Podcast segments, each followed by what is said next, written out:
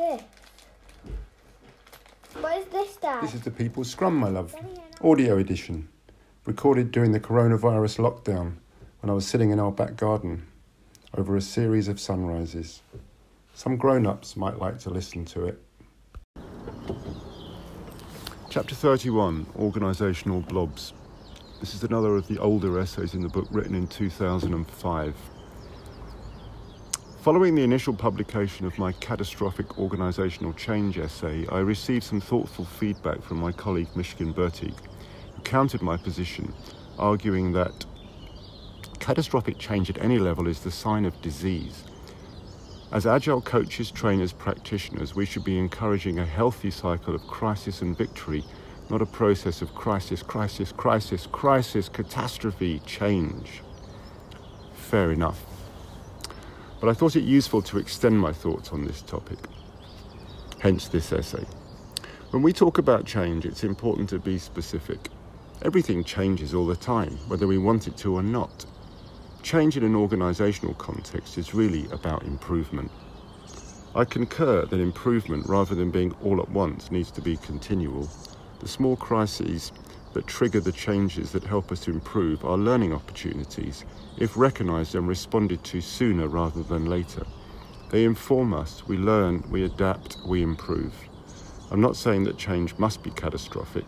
I am, I'm observing that it often is, and that if we try to avoid that kind of change or run from it, we end up with no change at all, or perhaps even more damaging in its untruth pretend change or surface change. There are different levels of change within an organisation, including team change and personal change. Berteig is right in this sense. Catastrophic change at a team level is not necessary and not desirable. Teams, certainly scrum teams, work with leaders or coaches who are fully or are fully self-organized. In all cases, they work within a clear and solid inspect adapt framework which allows frequent listening, tuning and adjustment. There is no value in letting a team make catastrophic mistakes before realizing that change is needed. As coaches, facilitators, educators, we can guide teams to early recognition of warning signs. We can, and we do. That is why people engage us in this work. My thoughts on personal change have less clarity. Having been through my own catastrophic personal changes, I know it is not to be desired. I also know that sometimes that's just the way it is. And coming through the other side of that change can be a profound and awakening experience. Most of us don't have personal coaches to guide our thinking and behaviours in the way we can guide teams, and would we listen even if we did? Most of us do not make visible what is going on internally. We perceive that as weakness. We mask, we bluff, we talk the talk, we build facades, and we find ways to hide our vulnerability and our mistakes, and we even cover for others to avoid conflict. We like things to be nice, and therein lie the ingredients for a catastrophe. The majority of us will not see a psychotherapist, a spiritual guide, a marriage guidance counsellor, or even a doctor until we reach crisis point, often crisis bordering on catastrophe. Admitting defeat is too devastating a proposition. I think it is human nature to deny problems. We're a hopeful species, Look at Hurricane Katrina. It was known that Lake Pontchartrain's levees were weak.